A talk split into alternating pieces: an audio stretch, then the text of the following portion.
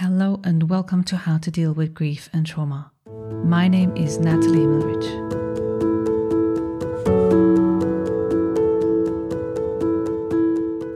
Today is episode 40, and I thought I'm going to start something new.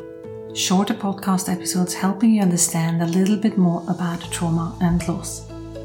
This is my first solo episode, and it feels rather strange to be talking to myself rather to one of my guests. Having said this, I want to make these episodes short and succinct and bring the topic to the point. For the last couple of months, I have been teaching my seven week course, Transforming Your Grief, and the participants really enjoyed the benefit from my explanations on the topic of the nervous system, its regulation, and the benefit it can have for your healing, for your integration back into your life. Now, you will only hear me speak about it and not see any of the supporting visual slides that I had created.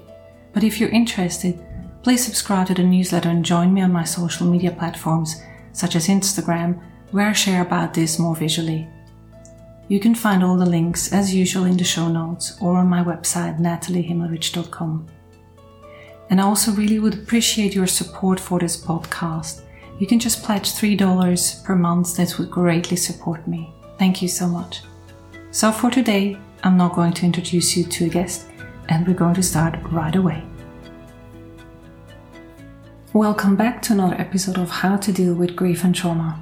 I'm your host, Nathalie Himmelrich, and today, as my first solo episode, I'd like to delve into a topic that affects many individuals in our society trauma and its impact on the nervous system. You, as a listener, might have experienced a significant loss and wonder whether it is considered to be traumatic or not. First of all, I'd like to share a quote mentioned by David Kessler and Dr. Frank Anderson, one of my upcoming guests in this season, which they shared in their series on traumatic grief. They both agreed that all trauma involves grief, but not all grief needs to necessarily be or feel traumatic.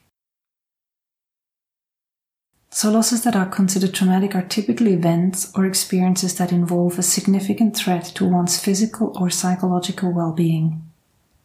These losses often result in intense emotional and psychological distress, and they can have a lasting impact on a person's life for years to come. Here are some of the examples of losses that can be traumatic. So the first group is sudden and unexpected death of loved ones.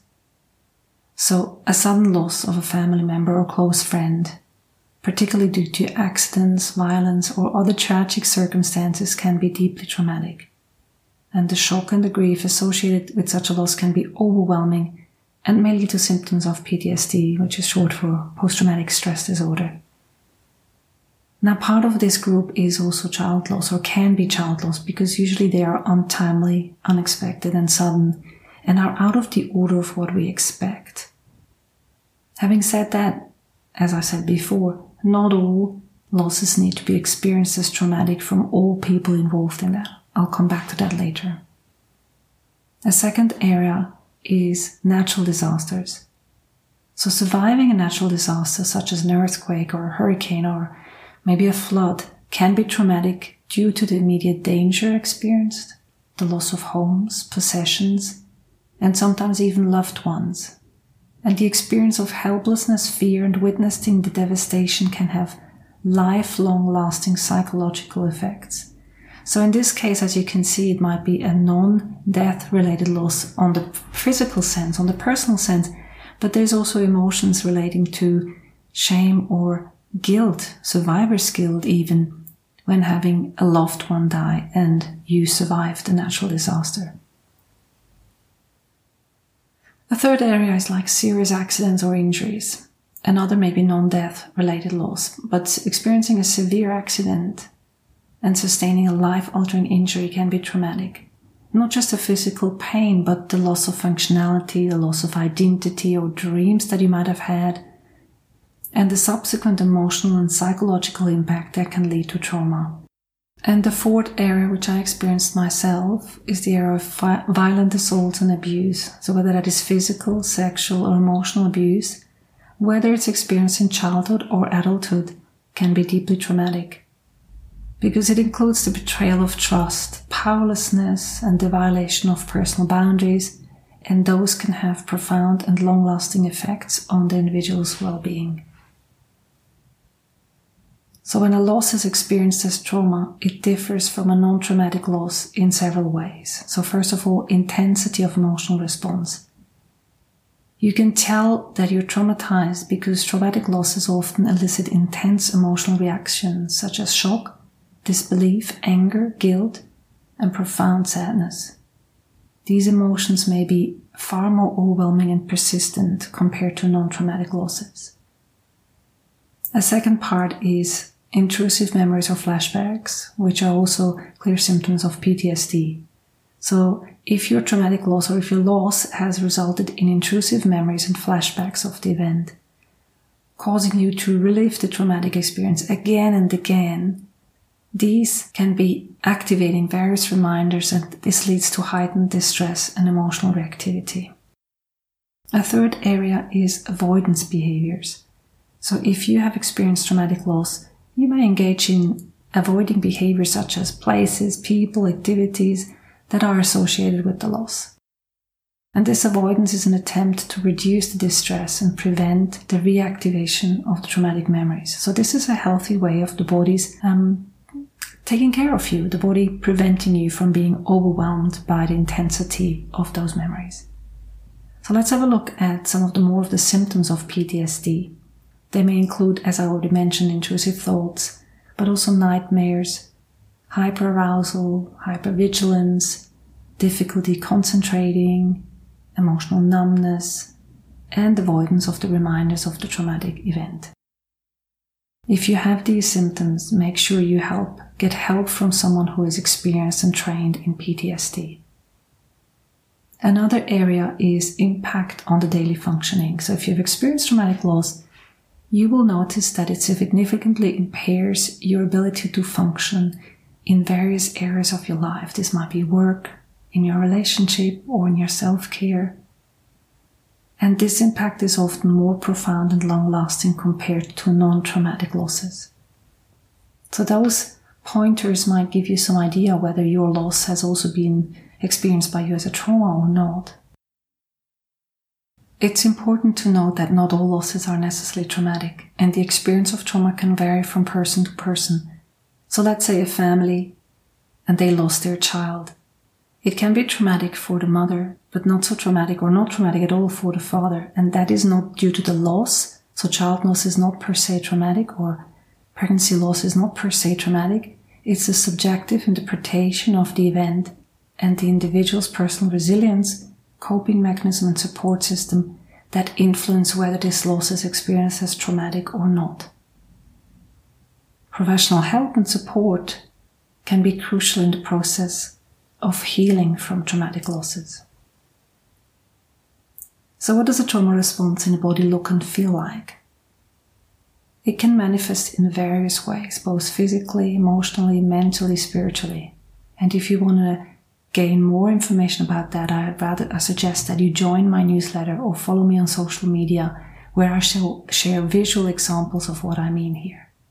So when someone experiences trauma, their nervous system often goes into a heightened state of arousal or defense. And this is called activation. This activates the sympathetic nervous system, which prepares the body for fight or flight, which is in its idea a healthy way to prepare yourself. So common physical sensations include like increased heart rate, shallow breathing, sweating, muscle tension. And emotionally this might feel like you feel like anxious or scared or overwhelmed. And it's essential to note that trauma responses are highly individualized and can vary from person to person. So it doesn't help to poll and to say, well, do you feel like that as well? Oh, I feel that too. Just don't negotiate your trauma response. What you're feeling is valid and is individual to you. This is really important to understand. Now let's have a look at polyvagal theory. And let me explain what it is and how it impacts trauma and nervous system regulation. Polyvagal theory is a, developed by Dr. Stephen Porges and provides a framework for understanding of how the nervous system responds to stress and trauma. The theory highlights the role of the vagus nerve. Vagus nerve is one of the um, cranial nerves, a key component of our parasympathetic nervous system in regulating our psychological and emotional states. The theory proposes that the vagus nerve has two branches. The dorsal vagal complex, it's a mouthful I know, associated with shutdown and immobilization, and the ventral vagal complex related to disconnection and social engagement. So if you imagine this as a waving line going from the bottom to the top and then down again, up and down, just like waves on the ocean. And if you can imagine that on the bottom is what's called the ventral vagal state, social engagement. It's also called rest and digest. And on the top of the wave is the dorsal vagal, the freeze response. So during a traumatic experience, the body's response shift from ventral vagal to dorsal vagal. So it gets activated, goes into fight and flight. And if it goes even more than that, it goes into what's called the freeze response. This is also, if you think about the animal kingdom, this is where the possum plays dead so that its enemy is no longer interested in a dead animal. So it's highly useful in, in that sense. But in a human sense, in this state, you feel immobilized, disconnected, and emotionally shut down. And if certain people get actually stuck on that freeze response. They become functional in that freeze response, but they are not really um, connected, socially connected, or not associating their feelings, not really feeling. They're more numb and depressed. So, on the other hand, the ventral vagal is responsible for social engagement and is associated with feelings of safety, connection, and relaxation, which is also really important to have. So, how can we support the nervous system in regulating from one state to the other? Because neither of those states is wrong, but the purpose of that would be to go through those waves up and down and be activated and also be deactivated again, not to stuck, be stuck in activation. Excellent question. How can we support the nervous system in regulating from dorsal vagal to ventral vagal state, from being activated or frozen back to feeling safe and connected. It's crucial to create a safe and supportive environment that allows the individual to feel a sense of connection and trust. Building trust is key in helping someone regulate their nervous system, and trust is the key element of any therapeutic relationship, at least in my knowledge and at least in my experience. This can be achieved by compassionate listening, validating someone's experiences, and offering a non judgmental space. Additionally, grounding techniques such as deep breathing, mindful awareness techniques, and physical sensation, being mindful of the physical sensation, which we use in somatic experiences, can help individuals come back into the present moment and regulate their nervous system. Now, maybe you're lucky to have a friend that can offer you all of that. And if not, there are trained people in trauma and grief literate people like psychotherapists or therapists, psychologists who can help you with that. So let's have a look at some examples of practical strategies that you can use to regulate your nervous system. Because supporting your nervous system is the basis, is vital for healing after trauma and loss. So there's a couple of things that you can do. Grounding techniques. So that could be engaging in in your senses through activities like, as I said, deep breathing, mindfulness um, exercises, grounding objects, orienting in the present moment that help you anchor, that calms the nervous system. You can find many of those exercises if you search on social media, for example, on Instagram, and you put into the search box um, exercises to calm the nervous system. You can find a lot of little small exercises, and I share them as well as part of my courses.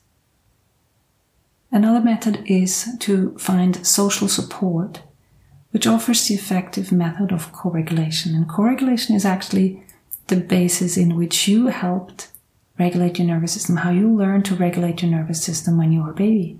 And the person that offered you co-regulation, hopefully, were your caregivers, mostly mom. So on an adult term, this means seeking support from a trusted person who can provide a calming presence and help you regulate your nervous system. Because as humans, we are wired for connection. And seeking this kind of quality support from a trusted friend, family, or support groups can help you regulate your nervous system by providing a sense of safety and connection.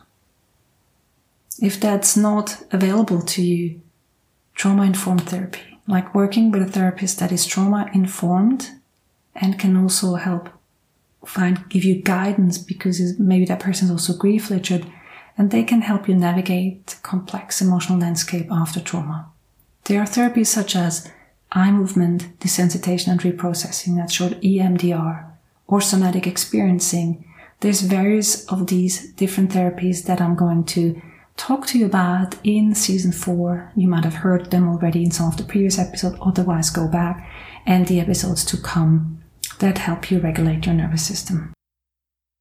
But there's also self-care practices like engaging in activities that promote self-care and relaxation, such as exercise, yoga, meditation, but also creative outlets. And if you haven't listened to the previous episode with Tori Press, she has a beautiful book that can help you regulate your nervous system.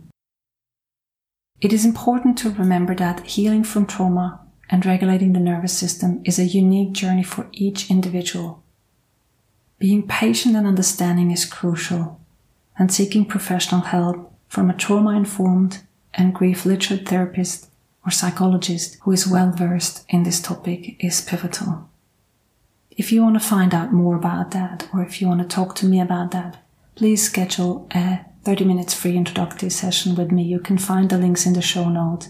Go to my website, sign up for the news that I send out on a weekly basis, giving you information on all of that, also visuals, or come to one of my courses or classes or join my membership program. I'm here for you. And as always, I hope you enjoyed today's episode. So this is my first solo episode on the podcast. Let me know if you enjoy those kind of information, if you'd like to hear more, and leave a review on Apple Podcasts. You know, the podcasts are only found if people are saying something about them, if they leave a review and think that they're good. So please do that. It would mean so much to me. And if you want to support the podcast's ongoing production, please support by following the link, just by donating $3 or more per month uh, that would be so grateful. Thank you so much, and I look forward hearing from you and get your feedback. Take care. Thanks for listening to How to Deal with Grief and Trauma. If you'd like to be updated on future episodes, please subscribe to my newsletter on nathaliehimmelrich.com.